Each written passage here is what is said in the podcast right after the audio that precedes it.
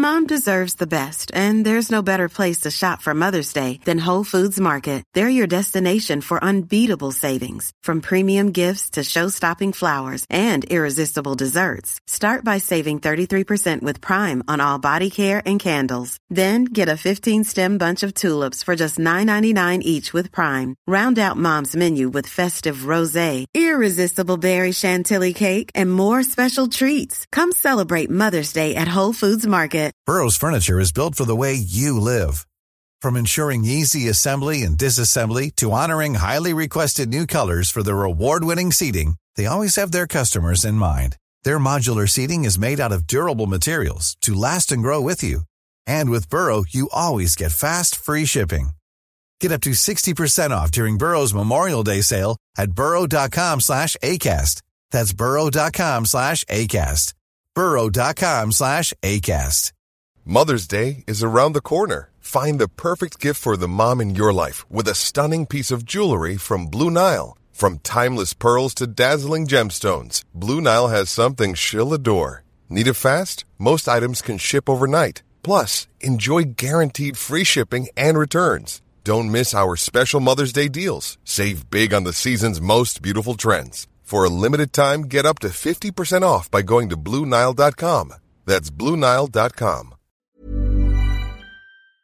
You are listening to Inside F1 with Joe Saward on Missed Apex Podcast. We live F1.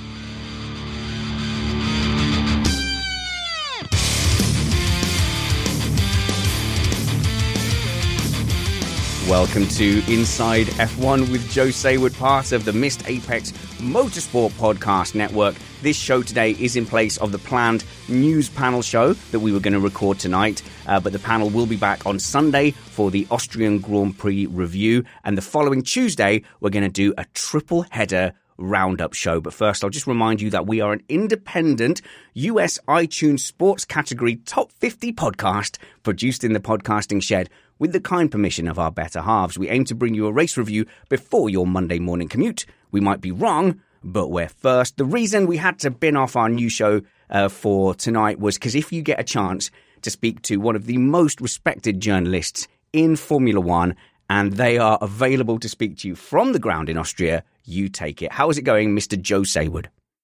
I think you should add also with a good internet connection because this is one of the problems I have in my life traveling around. Yes, we are going to find a solution for your your low internet chateau. The thing is, you've got your own private grounds in the middle of the secluded French, I don't know, mountains. I don't know France, uh, but the internet's been a bit spotty from there. But we think we've got a solution.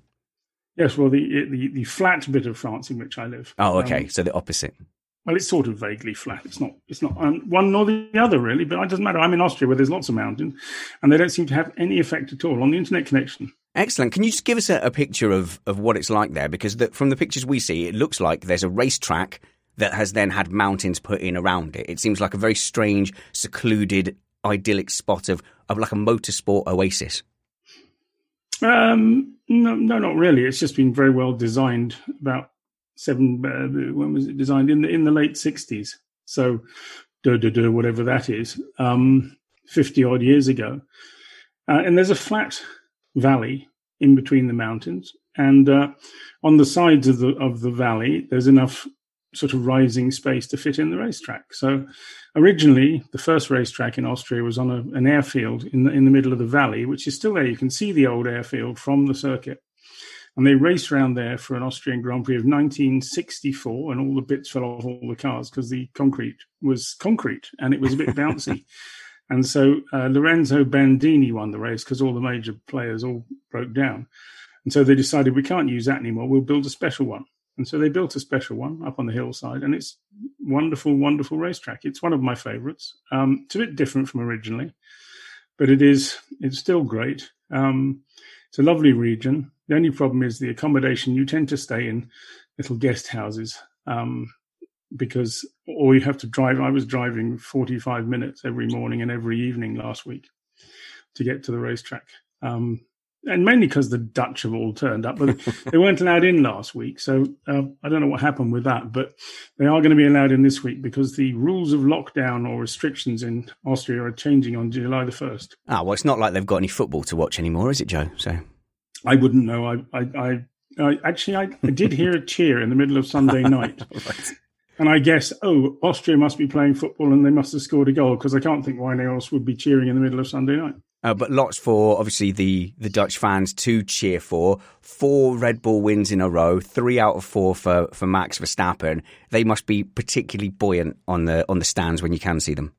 Well, if you want to try an experiment, try to book a hotel room anywhere near Zandvoort or uh, Spa for the upcoming Belgian and Dutch Grand Prix, and you will you will find yourself in a state of shock afterwards when you see the prices being asked. So yes, it's they're all completely mad, but they've always been completely mad anyway. So um, the Orange Army will be out in regiments marching through the dunes and heading off to wherever Max is due to race next. Ah, well, fair enough. Well, we've got an army of listener questions, Joe. So I was thinking I might kind of hand it over to them because when I said Uncle Joe's popping into the shed, they flooded us with the questions they wanted to have answered by you. Uh, Mark Greenhow says, uh, Is Joe bringing any updates to his 2021 season or is he focusing all his efforts on 2022? Uh, 2022 is nearly done now, actually. So, you know, what can I say? Um, there's only a couple of things to be sorted out, which is um, who's going to drive for Williams, who's going to drive for Alfa Romeo, and when Sergio Perez is going to be signed for um, Red Bull. Excellent. beyond that, I, beyond that, I think it's all done. Now, I know that might lead to some people saying, "Hang on a minute, hang on a minute, you haven't mentioned Mercedes Benz." I sort of have. oh, okay. Hang on a minute. Right, let's let's make this the silly season part of the show then, because we've got lots of silly season questions. Obviously, Mark's question was very silly indeed. So that was going to be my first question: was is Perez's seat safe? From everything yes. I've heard, yeah, it's agreed in principle. They're just working out the contracts. So yes, well, yeah. after you've won a race, it's quite hard to fire you. Yeah, he's done enough. You think he's done enough to show the team, at least internally, that he's going to do the job they want. He's yeah, he's doing the job they want. Uh, whether or not you know, he was he, his timing was great. He won that race last year in uh, Bahrain at exactly the right moment. Whether or not um, Alex Albon will be doing the same job this year is another question, but it doesn't matter because he's not. Um, the end of the day, Sergio's in the seat and Sergio's going to keep it. So uh, it's just a matter, I think, of time. I did I did ask Christian Horner last weekend if if he'd signed him already, and he said it's a bit early. So, what, do you think there would be? I don't think there would be much of a negotiation there. Surely Perez would just take any contract that's offered. This is not like a big Lewis Hamilton. I, I need to have my own sneakers deal type affair. No, I think I think uh, that uh, Sergio's got enough little deals of his own probably to not worry too much about money. He's made he's made a fair amount of money over time, so I don't think he needs to worry about it for the rest of his days. So I'm sure there's an ego involved somewhere. But if Christian sort of says, "Look, shut up and take the drive," um, he's going to go. He's not going to go. No, I'm not, and stand to his feet and walk out, is he? So yeah, and and it's a clear. Do you reckon it's a clear number two contract? I don't think there is such a thing. A number two contract is only for a driver who's insecure, and there's one thing that Max Verstappen is not is insecure. So, um, I would think it's probably a quite normal contract uh, in Formula One terms, which is may the fastest man win, and I hope it is. You know, the fact is that Max is the fastest man, so he doesn't have to worry. He doesn't have to worry exactly. yet. He doesn't have to worry yet. But I tell you what, that could that could end up being like one of the great partnerships in in history. I know I'm optimistic about Sergio Perez. There's a Mercedes Benz deal as well. You know? Hang on a minute, right? I just because about two years ago on this show, Joe, I was saying to you Perez would be great for a seat, a top seat in in F1, and I'm a big fan. And you were you said you literally went why like that when I said I was a fan of Perez. Well, there's nothing wrong with being a fan of Perez, but he's had his chance with big teams and he blew it back with McLaren. So you know he now he's been fortunate enough to have the chance again, and we know we know how good Perez is. We know he's he's you know of that kind of level, but not necessarily a Max or a Lewis. So you know usually when they've had one chance, they don't get another. But he's had his, he's had another chance, and good for him. Excellent. So your mad, your mad passions for Sergio Perez, you know, sometimes they're just a little over the top. I think. All right. Well, well, we'll see. We'll see. Happy to admit he's a he's a very fine driver. two race wins. A very good so racer. Far. He's not a very good qualifier. No, he's not. And um, Never he- has been. no, he never has been. And we sit and give him quite a bit of stick on a Saturday because you go, ah, look, he's behind Lando Norris again, for example, this week. Is that the kind of thing you think Red Bull can do anything about, or is that just something inherent about how he goes about a race weekend? Uh, you can try to improve your qualifying, but I'm not sure. I'm not sure if you haven't managed to do it over the ten years or whatever it is that he's been in Formula One now. Yeah. I doubt he's going to find the key to the lock anytime soon. So um, it just means he has to race, and sometimes it makes him look better because in races he overtakes more people because he's starting behind where he should be starting. But you know, ultimately, uh, it's a it's a weakness. So Yeah, I know. I completely agree. I, I completely agree. Um, you wanted to talk about some Mercedes contracts. Well, we have questions about that. Steve Jobbing on Twitter says, "Are there any outside politics that could affect the decision to keep or release Bottas from his seat?" Uh, and Nope. Steph- no, it's purely about driving. yep, Okay. Well, the driving doesn't seem to be going so well from my point of view this season. well spotted. Oh, right. Okay. Good. So you're not going to disagree with that. This is, I mean, Mercedes. I'm, I'm basically saying that I don't see Valtteri Bottas driving for Mercedes next year, but everybody else is officially saying on the record in press conferences it's not decided yet. Okay, so it, it's quite hard for people to say it's decided because there's no evidence to back it up.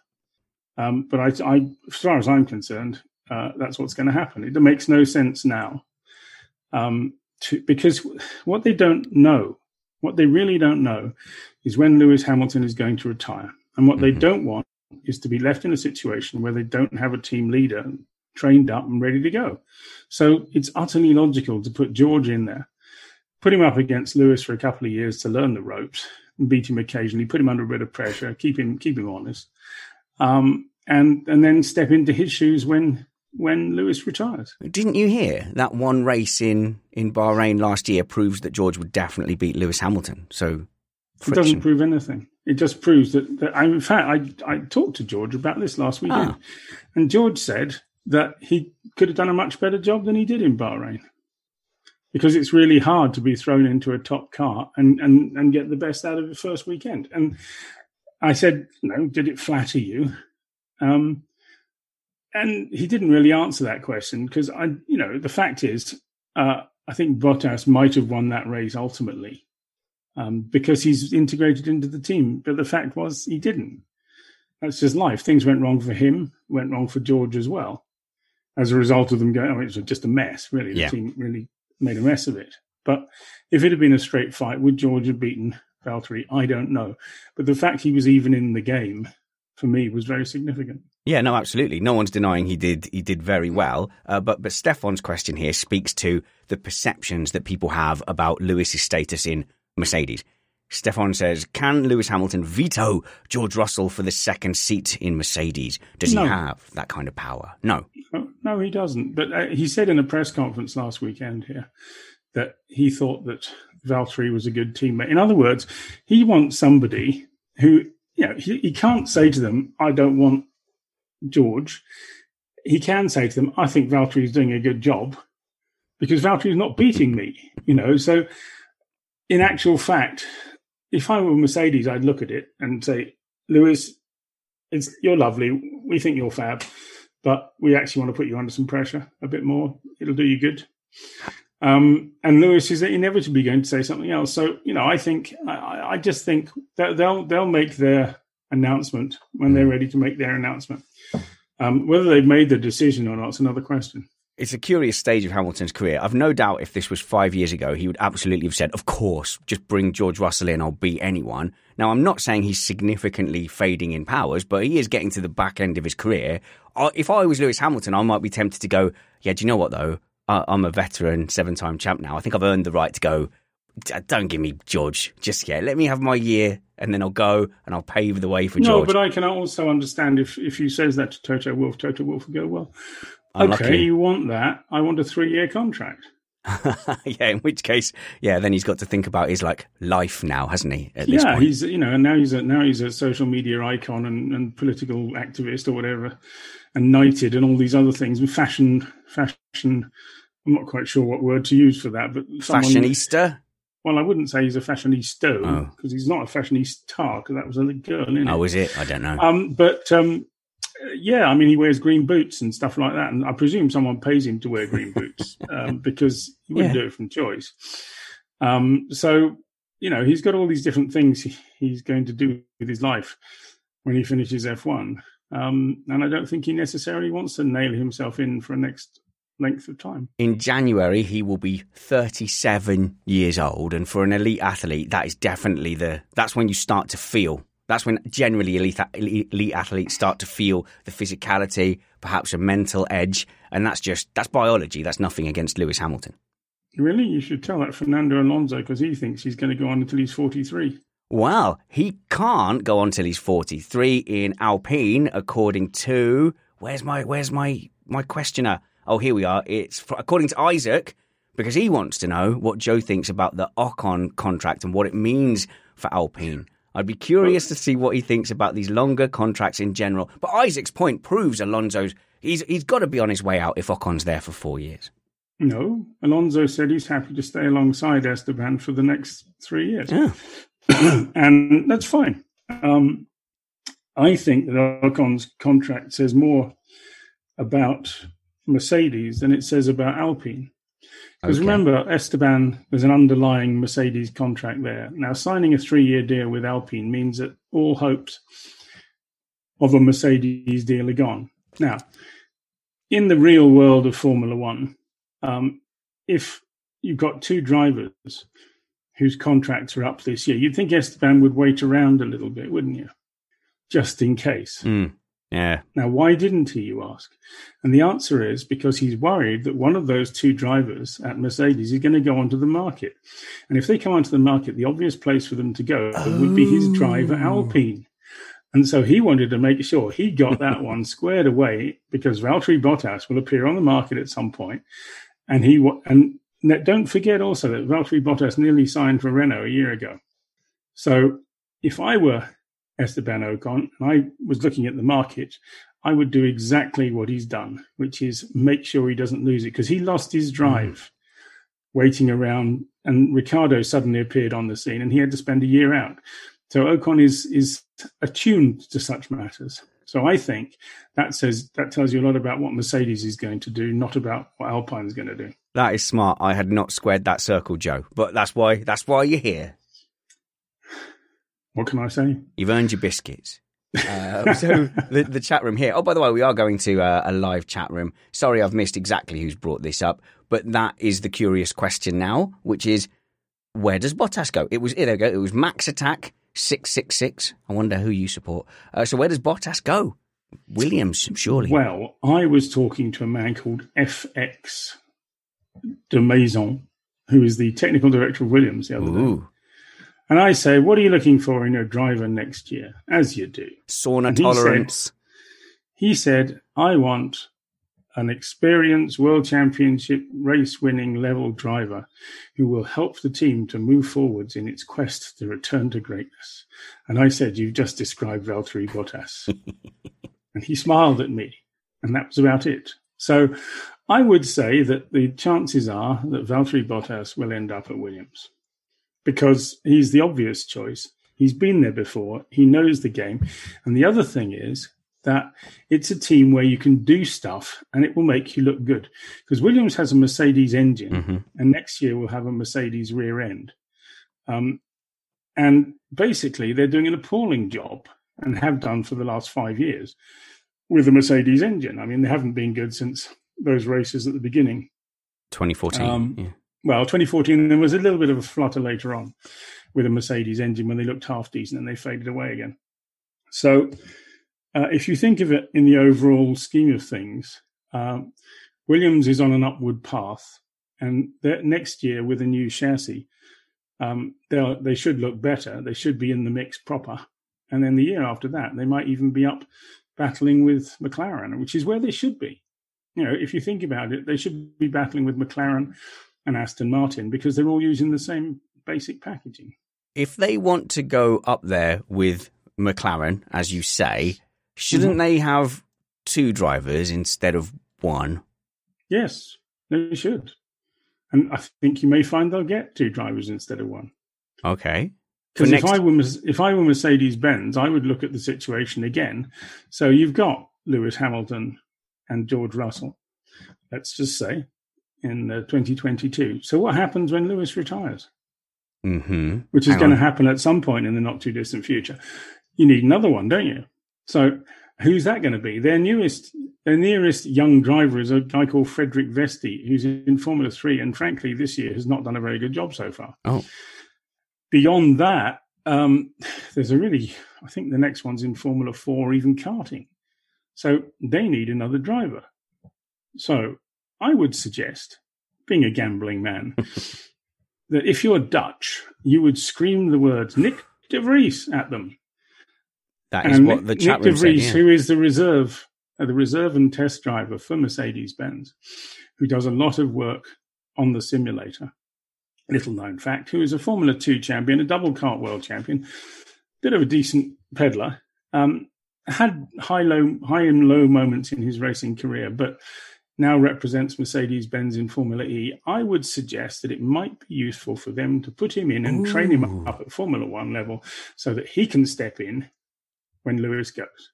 Now then, there's a there's a couple of interesting points from that because it would be the first time we've had a driver go from Formula E to a Formula One seat, and I think that's no, not, not true. isn't it? No, Oh, you're going to say. Albon? He didn't drive though. He didn't. He didn't drive. uh, he he was testing it. Though. Okay. He, Okay. he jumped from a Formula E team to a Formula One team. Yes. The, the, the first time a race participant Formula E driver will jump back to Formula One. I, I think we'll probably see that, uh, not not a flood of it, but an increasing amount over the next decade Why? or so, because I just think that those formulas will start to merge as the technology increases. Mm, that's assuming that two of them are left. Oh, well, there you go. Well, then that's the ultimate merge, then, isn't it? Well, not really, because one will disappear completely. But um, you know, I, I I think you've got to have commercially viable championships, and until we've worked out exactly how you're going to build, uh, well, there's no problem building enough electric cars. Lots of companies are building electric cars. The question is who they're going to buy, who's going to buy them, and that may be the biggest problem we have because a whole load of companies have bet their farms on lots of people buying electric cars, but they're still expensive. They're still short of range and they're still what's the third thing? Uh, uh, uh, um, expensive, short of range. Oh yes, and they're worried about even if they they've got um, charging stations on a map, it doesn't mean they're working, does it? All right. Uh, I'll save time by just saying I disagree with nearly everything you say about electric cars all the time. You may do, but there's an awful lot of industry experts who don't, and who say that the, the company is uh, sorry that the industry is jumping too early, and some of the big car companies are going to die because of, as a result of it, because the world's not ready for electric cars yet. And people said That- you wouldn't be able to jump on trains because at 30 miles an hour, the air would get sucked out and you'd suffocate. No, but it's not. There's actually some logic behind it. It's not just silliness. This is, this is. There's 550 models of electric car on the market next year, and a very small percentage is buying them. I'm going to buy one just to spite you. Okay. Well, even, that's even fine. In I that can't case, afford it. some more money because they're very expensive. Uh, do you not think being a local weekend radio hack pays enough money for an electric car? You can go wandering into the local garage and say, "Hi, I'm Spanners. Haven't you ever heard of me?" And they'll go, "No, next." Uh, Right. Okay. Okay. Well, that's my ego sufficiently bruised. You never know. You never know. It might work. I doubt if I walked in somewhere and said, "Hello, I'm a Formula One reporter. Do you want to give me a car?" I don't think anyone would do it. It So might work. are. Jenny Gow got given an electric car.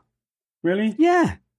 That means she's better than you. So let's go back to F1. Well, I don't know. I haven't seen Jenny Gow for such a long time. I've forgotten. Is she in Formula One? Are we going to be seeing uh, Nick de Vries said? Does that mean that Dorilton, D- Dorilton, are are they coming with wedge? Are they coming with an, with enough money to mean we're not going to see a return to just, no offense to Latifi, billionaires' kids and people bringing massive sponsorships? Well, Dorilton have got loads of money. They we don't have. know necessarily who the money is from, but we know they've got loads of it because they spent far too much money on buying the team, and they've poured in a load of money since then. Um, and yeah, maybe maybe they are just a private equity mob who will flip it, having you know having given it a brush over and and put some new people in place, signed a couple of contracts with drivers. They might flip it and sell it for twice the money. That's what private equity people do, but they might then keep it and you know, build it up more. Um, but th- there's an equation somewhere as to at what point pouring in loads of money um, gets you return on investment. Because if you look at, for example, Sauber, they've they've um, poured in loads of money, um, increased the number of staff, and now they've got a situation where they're getting exactly the same, effectively the same, because they haven't gone up the batting order. Okay. Like. Well, well, I'm happy. So you, have invested a vast amount of money, but your return on your investment hasn't come through.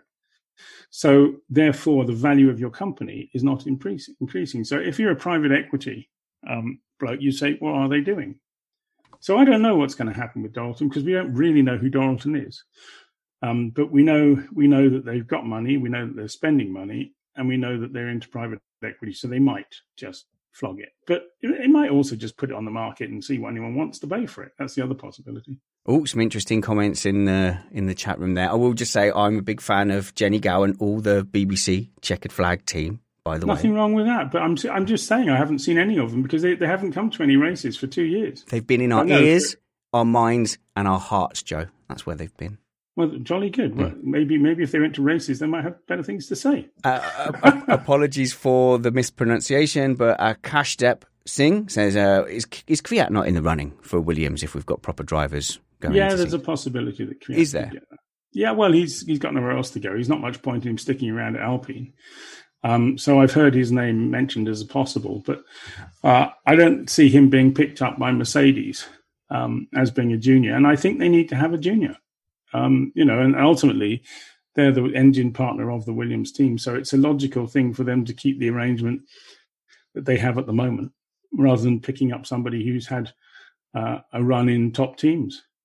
And Okay. I mean, you know, Daniel's a good driver, no question about it. But he's had chances and it didn't work. Now, um, you know, maybe he can do a a Pierre Gasly and, and come back. But it's more likely he'll end up doing a Jean-Eric Vergne and going off to be a champ somewhere else. Excellent. All right, well, let's move on with the silly season. I, I wasn't planning to do this at all, go down the silly season path, but it's fun because I think last year everything felt a little bit more locked up, didn't it? Um, New Mitch in our patron Slack group uh, says, Do you have any thoughts on Gasly after this season, Joe? Or he's staying where he is. Doesn't it feel like a bit of a dead end? He has a contract. It Oh. may be a good end, but he has a contract. And the other thing is, there's no openings for him in the future at the moment. So he needs to wait around a bit more to see what else comes up. Such a shame because his reputation seems to have taken a real knock after Red Bull. And then after the fact, he's become very much a fan favourite. People seem to be cheering him on. But does the industry, like at management level, are people rating him? If if a, if a spot happened to come up, I think they rate him, but uh, there is still the question of what happened when he went to to Red Bull. I mean, there's there's he didn't click, and it all went horribly wrong. And and you can look at it and say that was his chance. It's the same with Albon. You know, Yeah. they're they're, they're all looking at the drivers and saying, well, why didn't they click? And there's different reasons. Obviously, you know, going up against Max is tough for anybody. Going up against the same as going up against Lewis. You know, you're talking about throwing yourself onto someone's bonfire. Now, if you can beat him, you become the megastar. But if you can't because you're new and they've got 10 Yeah. years experience or whatever, it's tough. So what happens to them, we have to wait and see. I don't know what will happen with Pierre, but I can't see him having much of a future in Red Bull beyond um, the current era. Yeah. I I think with these guys, I mean, this is the pinnacle of motorsport. So you've got to ask yourself: if you had one shot, one opportunity to see seize everything you've ever wanted, would you capture it or just let it slip away? Yeah, I mean, sometimes it's not even in your control. But um, you know, we've seen a string of drivers going into these into the Red Bull team um, and leaving one by one, uh, whether by choice or otherwise. I mean, it, you can look at Daniel Ricciardo and say, well, Daniel was great, and then he got then he got sort of done by Max, and uh, and he then decided to to jump rather than get done by Max more. I've got a Dan Ricciardo question, if that's all right with Mhm. you, Joe, and it is from ahead, yeah. Christopher Fonseca at Reserve Driver on on Twitter, who bothers our comment of the week scoreboards very often, and he says, "What is it about the McLaren that Danny Rick is struggling with, and what should he be doing to catch up?" I think you'd probably have to dream that one up and tell Danny Rick because he doesn't know what the thing is. He doesn't know why he can't um, qualify it. Um, there's no question. Part of the problem is that uh, Lando is very good. Um, Lando's better than people gave him credit for, I think, and we've seen that. Lando's been mighty this year. He doesn't make many mistakes. He's in the points pretty mm. much. I think he's been in the points every single time, hasn't he? He might have missed one. He might have missed one. one. but yeah. Oh, has he been in every one? Has he? Oh, in oh, the points. I think so. Yeah, I think he's been in the points every. I mean, he's certainly doing well in the World Championship. Well, I think it's better than that. If you look at the amount of times he's been in the top five, I think that statistic's more impressive. It's something like only two races he's not been in the top five, which is incredible, mm. really, when you look at the cars that are ahead of him. Yeah, I mean, he's well, but ultimately, if Lando's the best of the rest, he should be fifth every race, shouldn't mm-hmm. he? Yeah, that's true. Uh, yeah, and the thing is, with his qualifying performances, he's going to prove to be just a pain in the butt for Perez. I think all season. Yeah, no, that's true because Perez is is not a great qualifier. So uh, the other one is Leclerc, who's also a great qualifier and uh, cauliflower. I just said cauliflower qualifier. he's a great cauliflower. Um, he's you know because he can also uh, really turn on these sort of magical moments. You think, whoa, where did that come from? Um, and uh, so there's a couple of them, and that midfield is so tight. Yeah, that um, you know it is. I, I think P5 we're going to see a whole list of different drivers in P5, um, qualifying wise at least all year. Oh, you mentioned Leclerc, and we disagree. We disagree. Leclerc. Leclerc, right? I don't think there's any way on earth he should have been driver of the day. You can't give driver of the day to a driver who stuffs it and sort of makes up for it a bit through the race.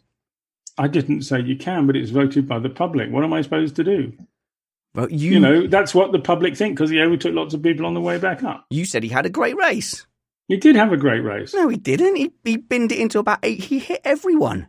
Yes, but he then came back after hitting everybody, overtaking lots of people, and, and, getting people to cheer him along. Yeah. So that, you know that's a bad race for a couple of laps and a good race for the rest of the afternoon. On the pit stop, he nudged the safety car on the way out as well. It wasn't shown on TV. I'm just assuming.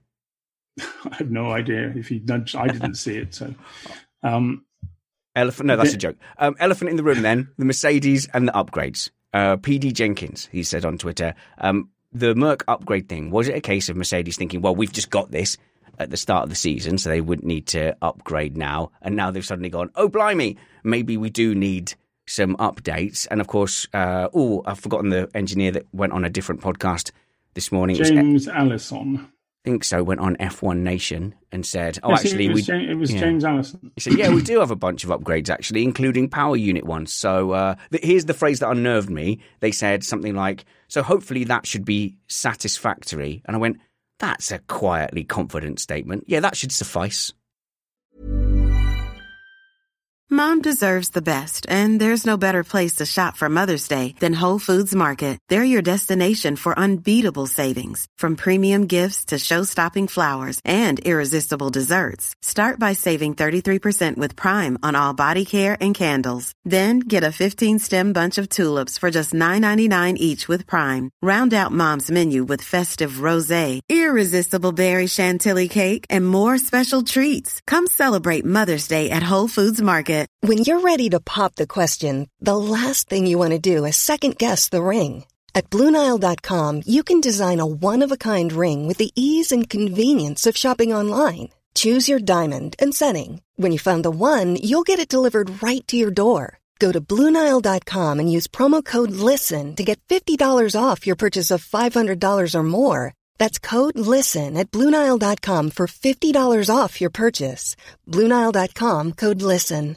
Quality sleep is essential. That's why the Sleep Number Smart Bed is designed for your ever evolving sleep needs. Need a bed that's firmer or softer on either side? Helps you sleep at a comfortable temperature? Sleep Number Smart Beds let you individualize your comfort so you sleep better together. JD Power ranks Sleep Number number 1 in customer satisfaction with mattresses purchased in-store. And now save 40% on the Sleep Number limited edition Smart Bed for a limited time. For JD Power 2023 award information, visit jdpower.com/awards. Only at Sleep Number stores or sleepnumber.com. Well, I, you know, I'm. I'd be surprised if we didn't see some kind of reaction because they want to win the championship again. There's no question about it. Okay, right now they're they're in trouble because um, obviously Red Bull has got some more straight line speed than they do, and it makes life very difficult for them. Um, and the question is why? Now everyone's assuming. Whoops, moving the moving the thing around. Um, everyone's assuming that they've got more straight line speed because of the engine, or because of the famous wobbly wings, which amounted to an absolute pile of nothing, didn't it? Yeah, big nothing and, burger. Uh, well, it, no, it's a very good example of of why we shouldn't go yapping around after Twitter um, hysteria, um, because Twitter hysteria doesn't always get it right. The wobbly wings, everything changed, nothing really changed. So um, you know, it's just silly the whole thing. Um, is it down to power? Is it down to aerodynamic settings? Is it down to the fact that the Red Bull's got more mechanical grip, so it, in the corners it's better and therefore needs less wing on it? You know, there's all kinds of different questions, and lots of people are, are annoying Red Bull by assuming it's just the engine and that the Honda mm. is, you know, um, way ahead. I don't think the Honda is way ahead. There's lots of different elements to it. I think there's a fuel element in there.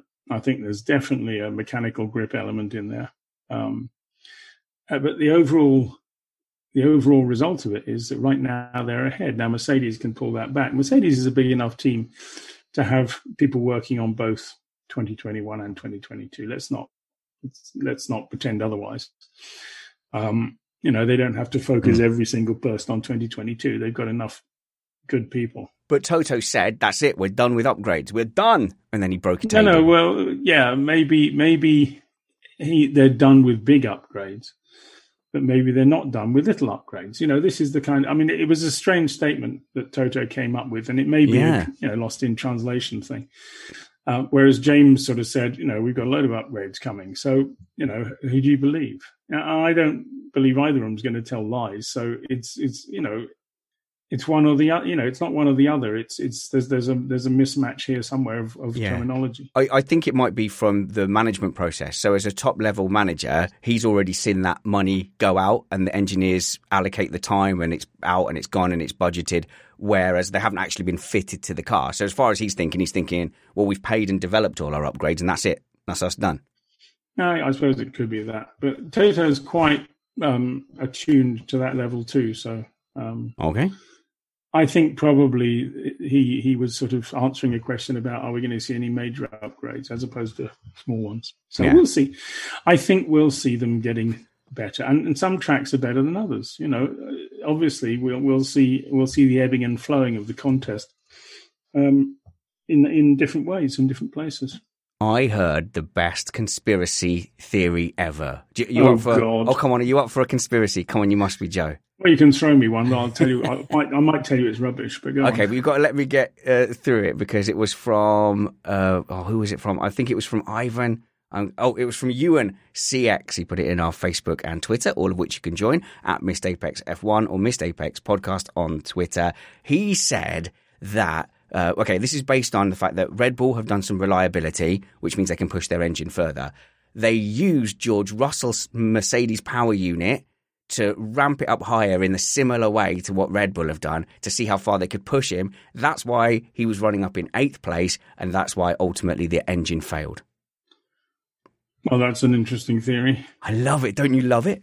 Well, no, not really. I mean, if you look at last year, you can say that Honda were using Pierre Gasly uh, to blow up engines. Were they? To, in the second half of the season, so they could make more progress. Once they'd made the decision to quit, Honda then the Honda engineers then had nothing to lose. They couldn't lose their jobs because they were losing them anyway. So basically, it was just like, right, well, let's throw everything at him, put it on Gasly's car because he's not fighting for the championship, and then if it works, we'll use it for next year. So I think um, you know you can see it both ways. Are they are they throwing stuff uh, onto George's car? Maybe, maybe. Definitely. Sorry, did you say definitely? I couldn't hear. Well, you're not you're not allowed to change that much. That's the problem. but they could crank it up, and they could. Yes, you stuff. can crank it up a little bit higher, and, and you can play around with yeah. certain elements to it. But you know, there's yeah, it's possible. Who knows? And that's why a, the actual failure on George's car was something to do with the pneumatic. Yeah, that's what they um, tell you. That's part of the conspiracy. Well, no, no, you can see it was pneumatic because there's a bloke sticking an air hose into it, which delayed the pit stop. It was quite. It wasn't subtle, you know. All part of the act. And, and that's why Russell wasn't devastated afterwards because he knew he knew the risks, and he and he said, next weekend we get to try again. Code for try the experiment again. I love it. Awesome. Um, let's move on. Oh, this is a good on, question. hang on, hang on, hang on. If you were going to waste a driver, why not waste Latifi? because uh, you get a more indicative performance from Russell. Oh, okay. There we go. I've got I've got it all covered. That's definitely what's happening. Uh, oh, this is uh, Chris again. Are there any early indicators regarding who could do well in 2022? No. None. okay, but teams are like you know there's there's chassis in the wind tunnel. Yes, there's chassis in the wind tunnel, but they don't run around telling us and handing out the results, do they? Um, what we know for certain is that the engines uh, will be largely the same.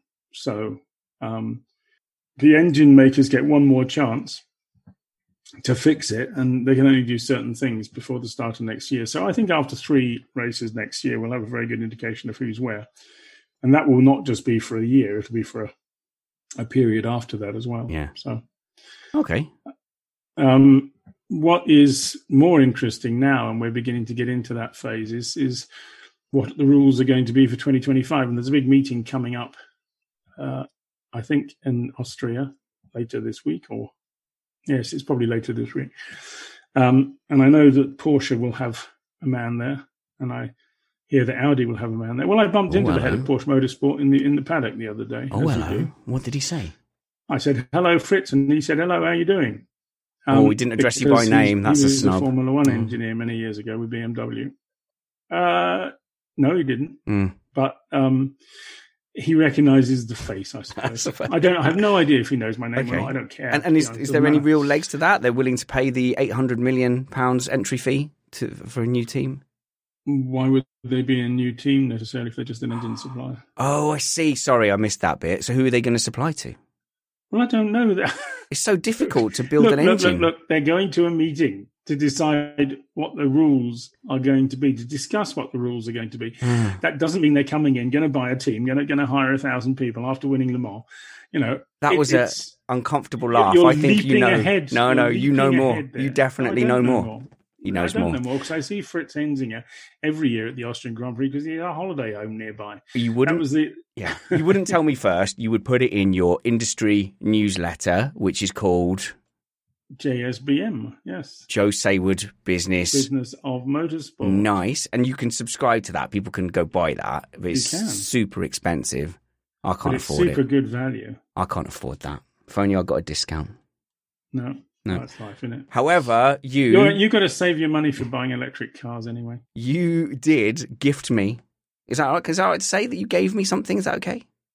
Uh, yeah, if you want to be corrupted, yeah. you gave me, and this is the only reason I ever say that Joe is is fine, is because uh, he gave me a free subscription to his uh, excellent um, GP Plus magazine, which is what brings you to the Grand Prix circuits. You produce a full, uh, detailed race review with tons of features uh, and analysis, just six hours after the race, and you get an actual proper like PDF thing that is. I think those things would stand the test of time if you looked back on it more than say just a, a, a journo's blog post. Yeah, I agree. And and you can buy the whole lot for fifty nine ninety nine. You can buy three hundred and thirty or whatever it is, three hundred and three editions. Yeah. Awesome, excellent, and of In course, fact, you can. That's not true because you, you'll get this year's as well.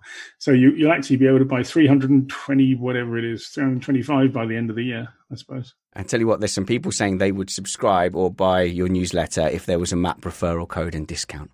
Just, I'm just saying, Joe, just business. It's just business. That's all. Yeah, well, everybody always wants a discount. It's cheaper than chips as it is. Okay, fair enough. And also check out Joe's excellent blog. I think it is the, the best bit of journalism in F1, Joe. I wouldn't say it if I didn't believe it. Your green notebook where you talk about your, your travels around the world and not only, you know, what happened at the race and what's going to happen, but just a slice of life as a journalist on the road.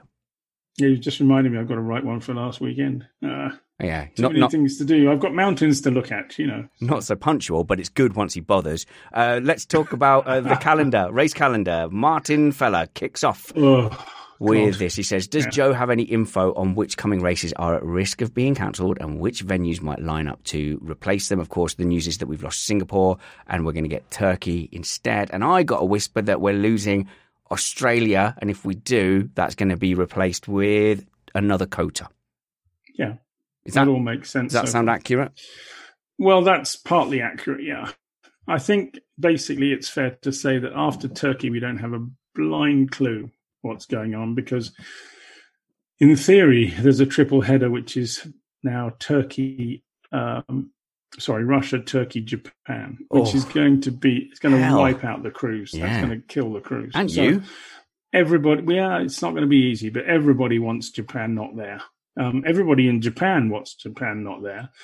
Um, they cancelled the Moto GP the other day, um, which is at mm. Motegi. But the thing to know about Motegi and Suzuki, Suzuka rather, is that they are owned by the same company, which is a Honda division called Mobility Land. And so if they've cancelled one and the other one a week later, they, they're not cancelling it as yet, I think it's probably fair to say they may cancel it. Um, the Japanese population don't want the Olympic Games to happen. It's very clear. The government's stuck. They have to have it happen unless they close the borders, in which case they'll get sued by the IOC. So there's lots of stuff going on.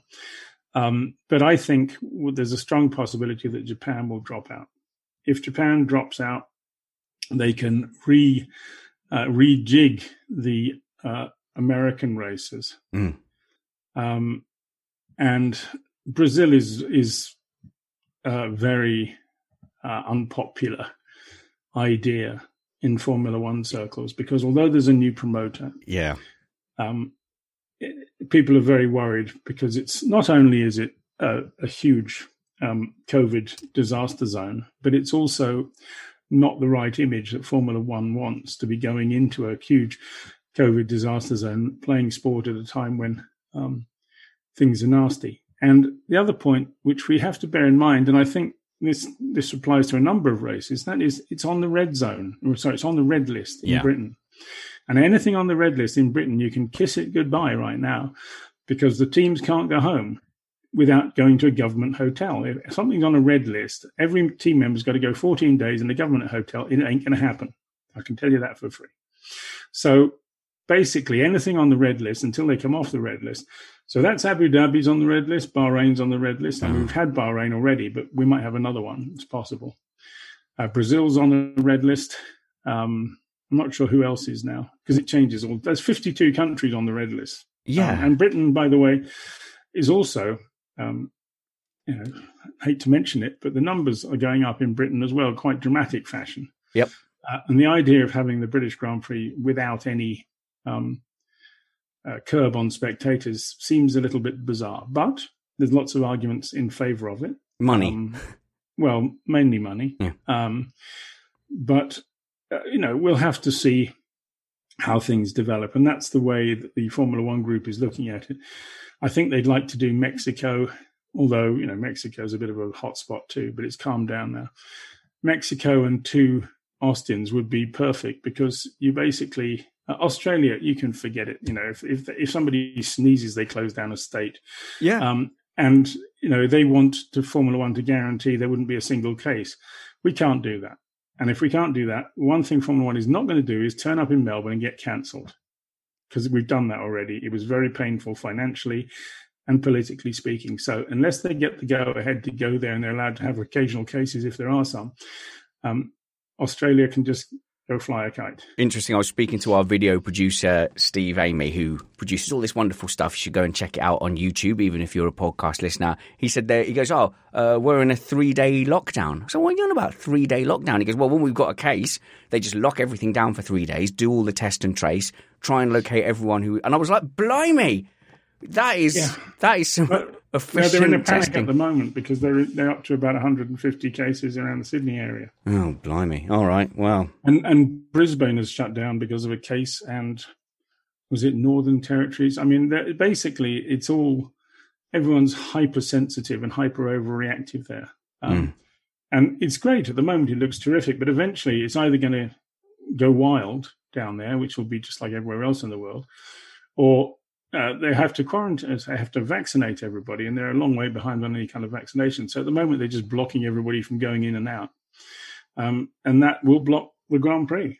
So okay. you know, we're not we're not going to we're not going to go in there on the basis that we could just end up going home again with nothing. Okay, um, it's uh, is it surprising that Silverstone two isn't slated as a kind of obvious standby? They've done it before. Yeah, oh, okay. they're So- not they're not giving races away this year Right. for free. Last year they were giving away free races just to get to the, a number that would lock in other contracts. This year, if you want a race, you got to pay for it. So, and you got to pay normal rates. And uh, um, you know, maybe there's a deal for Silverstone, and maybe there was a deal for France. I don't know, but you know, because those places can't survive Mm. um, at part, uh, you know, part part size crowds. So we'll see. I don't know, but um, fundamentally, um, I think that it's almost impossible for us to have a calendar at the moment. And you know, I can't, I can't guess at it because the people making the decisions can't guess at it yet. It didn't matter last season. I think everyone had a feeling that Mercedes were going to stretch away. The number of races is going to matter deeply this season, I think, between in well on both championship fronts. Maybe, maybe. Um, you can also argue, perhaps, that the new sprint concept um, could even be be uh, something that will impact the world championship. There's a thought for you too. Why The are we doing that again? It's a good idea. You think it's a good idea? Yes, I do. Okay. Explain why you're wrong. No, I'll explain why you're wrong. Okay, Um, go on then. it, it it gives action on three days as opposed to having action on two days, which means that, and they will push the uh, they will push the qualifying session on the first day, Fridays, back as late as they can go in each occasion, so that people can not be at work when it's happened. So you get action on three days. That's good for race promoters and TV companies. They're the two major sources of revenue of Formula One. Uh, it's good for the new generation of fans who Drive to Survive has created, um, which Mm. research indicates that they don't have as big an attention span at the moment as as the um, older generations used to an hour and a half long race. So if you give them a shorter race, they might all get very excited and be willing to watch hour and a half races later. So as far as I'm concerned, the only thing I don't like about it is the fact they that they give points for it, um, which shouldn't really necessarily be the case, but it's Yeah. not a lot of points, All right. and it won't logically it shouldn't impact the world championship, Okay. and it will set the grid. So it's not reversing grids, which is truly horrible idea. Um, I'm an I'm a traditionalist, and I'm willing to.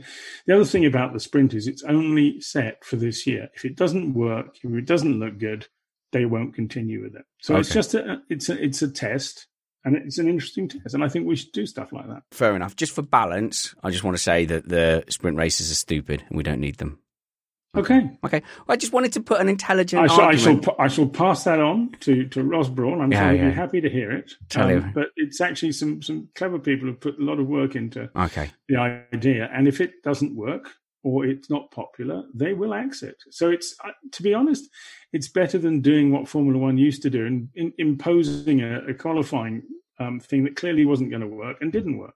Okay. Well, you tell him I said, Oi, Braun, no. 90s reference there. Another Yes. question from Matthew Turner. Oh, you got that reference? I've slipped another couple No, I didn't you. get it because I've been living in France for so long. We don't have that on television, but I've heard other people say that. Oh, I see. Matthew Turner, he's probably definitely seen that program. Um, on Twitter says, uh, why does Kimi qualify really badly but race really strongly? Does age hamper one lap ultimate pace? What do the team think about him?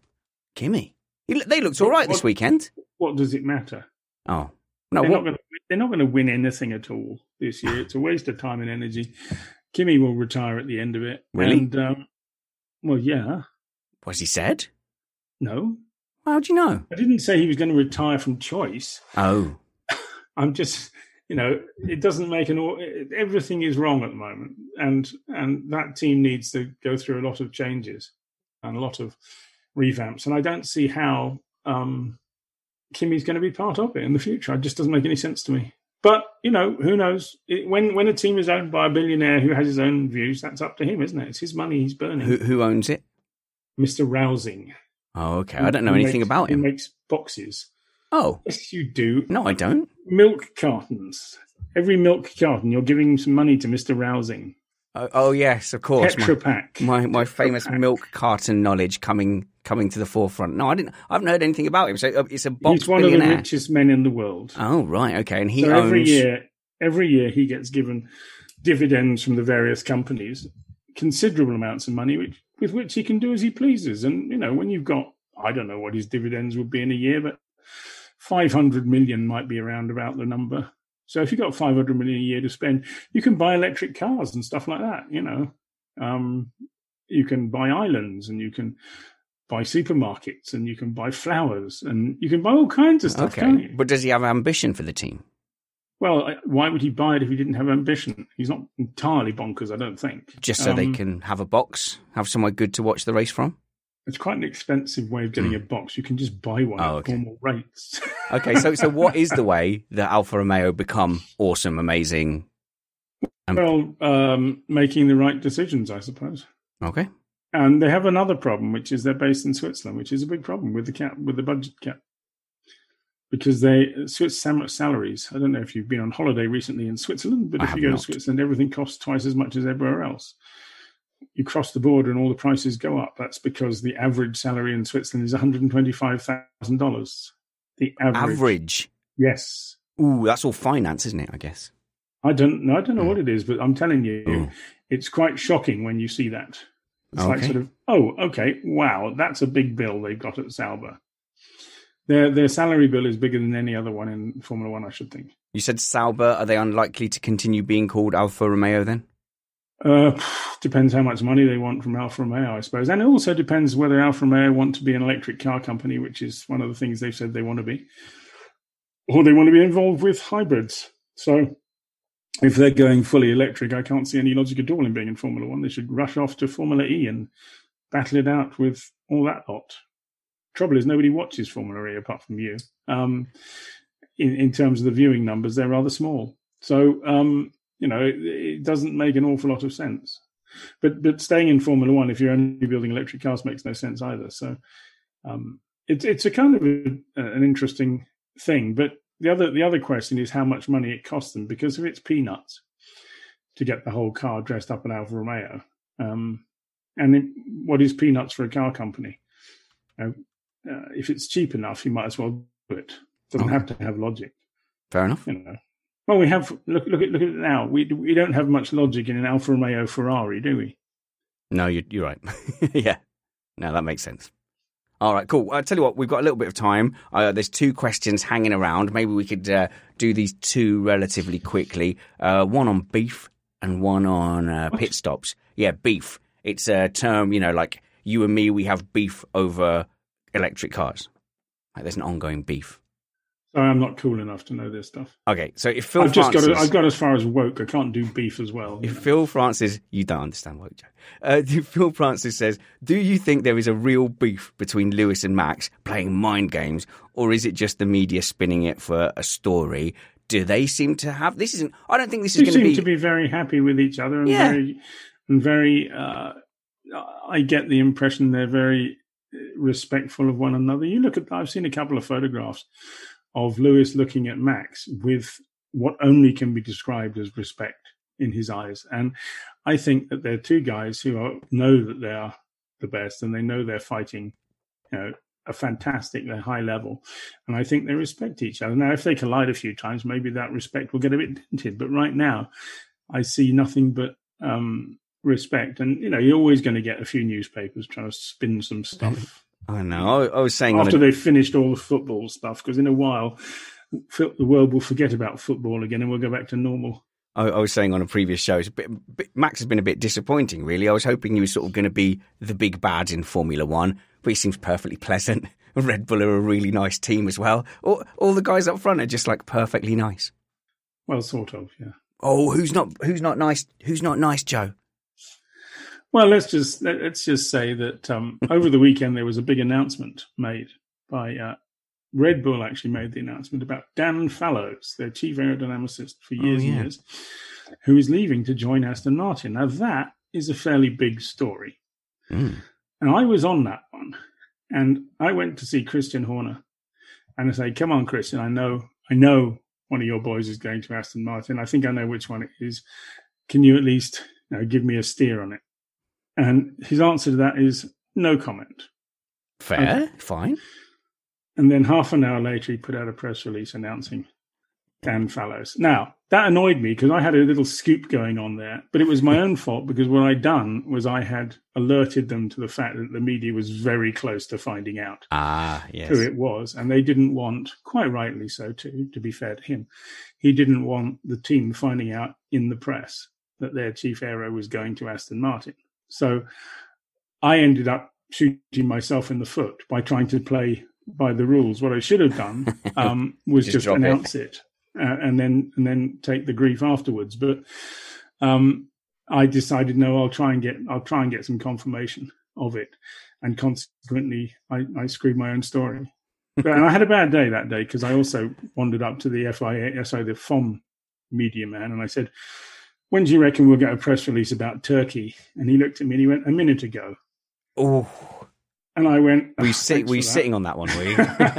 Uh, yeah, I had that one too. oh, it's a Um, shame. but then I did get the Russian one, which was good. So I, I did break that one. I always By do about- wonder by about about that. half an hour. I, I managed to get there. So um, it's just that's the rules of the game nowadays. Mhm. Things move so quickly that in order to get a scoop, you've got to be um, you've got to be flight flying quickly.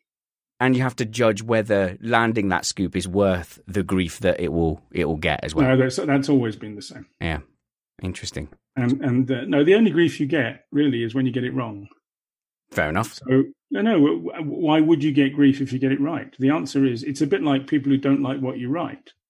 If there's if if it's factually correct, they have no right to, unless they want to tell lies, they have no right to be upset with you because all you've done is found out the truth. Now, you might be your interpretation of the truth may not agree with their interpretation of the truth, but you know that's the way of the world. So, um, and that's why it's always best to talk to the media as opposed to not talk to them, because that way you can at least try to mitigate um, what happens. But the less intelligent members of the um, Formula One community haven't figured that one out yet. So. Who are they? Who are those less intelligent people? Let's do a list. No, instead of doing a list, No, I'm not going to do that. So, because I've already upset enough people in my time. why, why is that staff transfer big news? You said it was big news.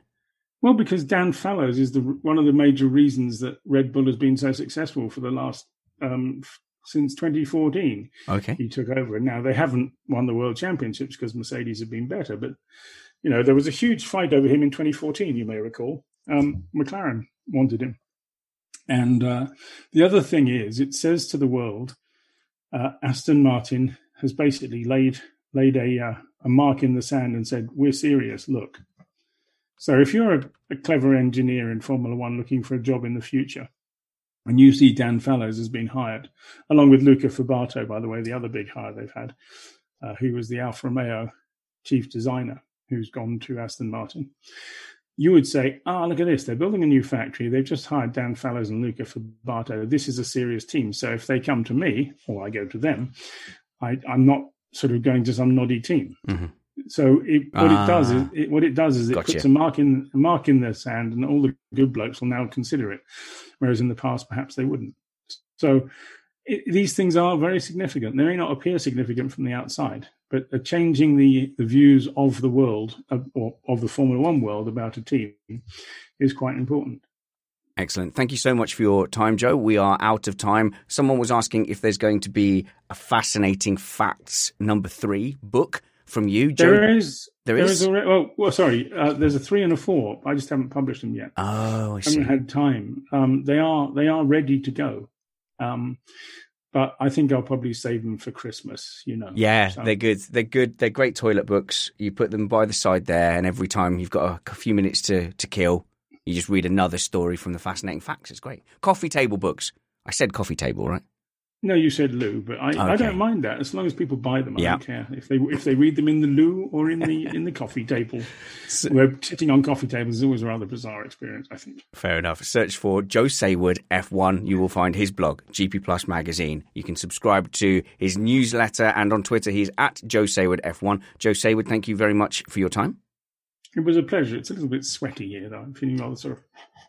Yeah, that's okay. You got through it. We got through it together. Actually, I'm boiling hot in my shed as well. So this is a good time to get out of here. If you want to follow the show on Twitter, it's at Missed Apex F1. We're on Facebook. We're on uh, Instagram, and we're also on TikTok as well, experimenting with some short form videos too. You can follow me as well at Spanners Ready on Twitter, and I'm Richard Ready on Facebook. We'll see you back here next Sunday, this coming Sunday at 8 pm UK time for the Austrian Grand Prix review. Until then, all I ask is that you work hard, be kind, and have fun. This was Inside F1 with Joe and me.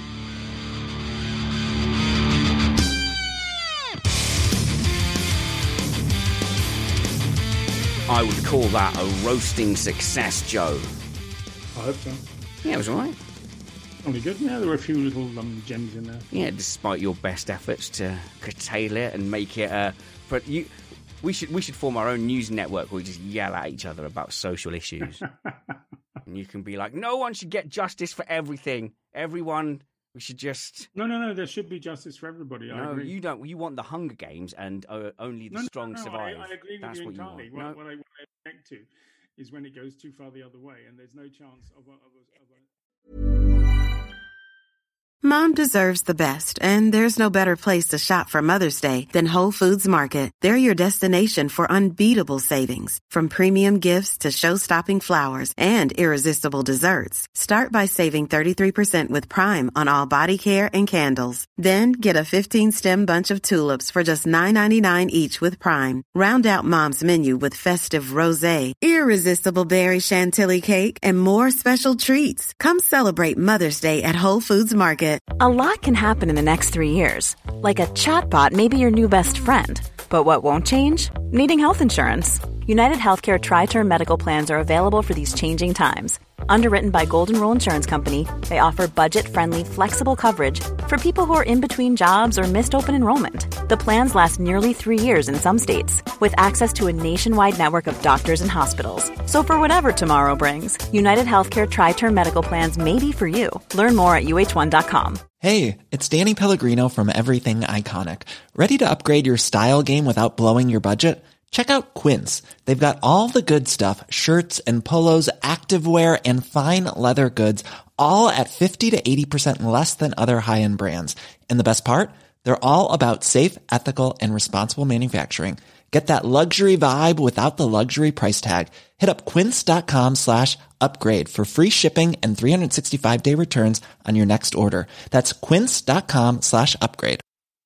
Mom deserves the best, and there's no better place to shop for Mother's Day than Whole Foods Market. They're your destination for unbeatable savings, from premium gifts to show-stopping flowers and irresistible desserts. Start by saving 33% with Prime on all body care and candles. Then get a 15-stem bunch of tulips for just $9.99 each with Prime. Round out Mom's menu with festive rosé, irresistible berry chantilly cake, and more special treats. Come celebrate Mother's Day at Whole Foods Market.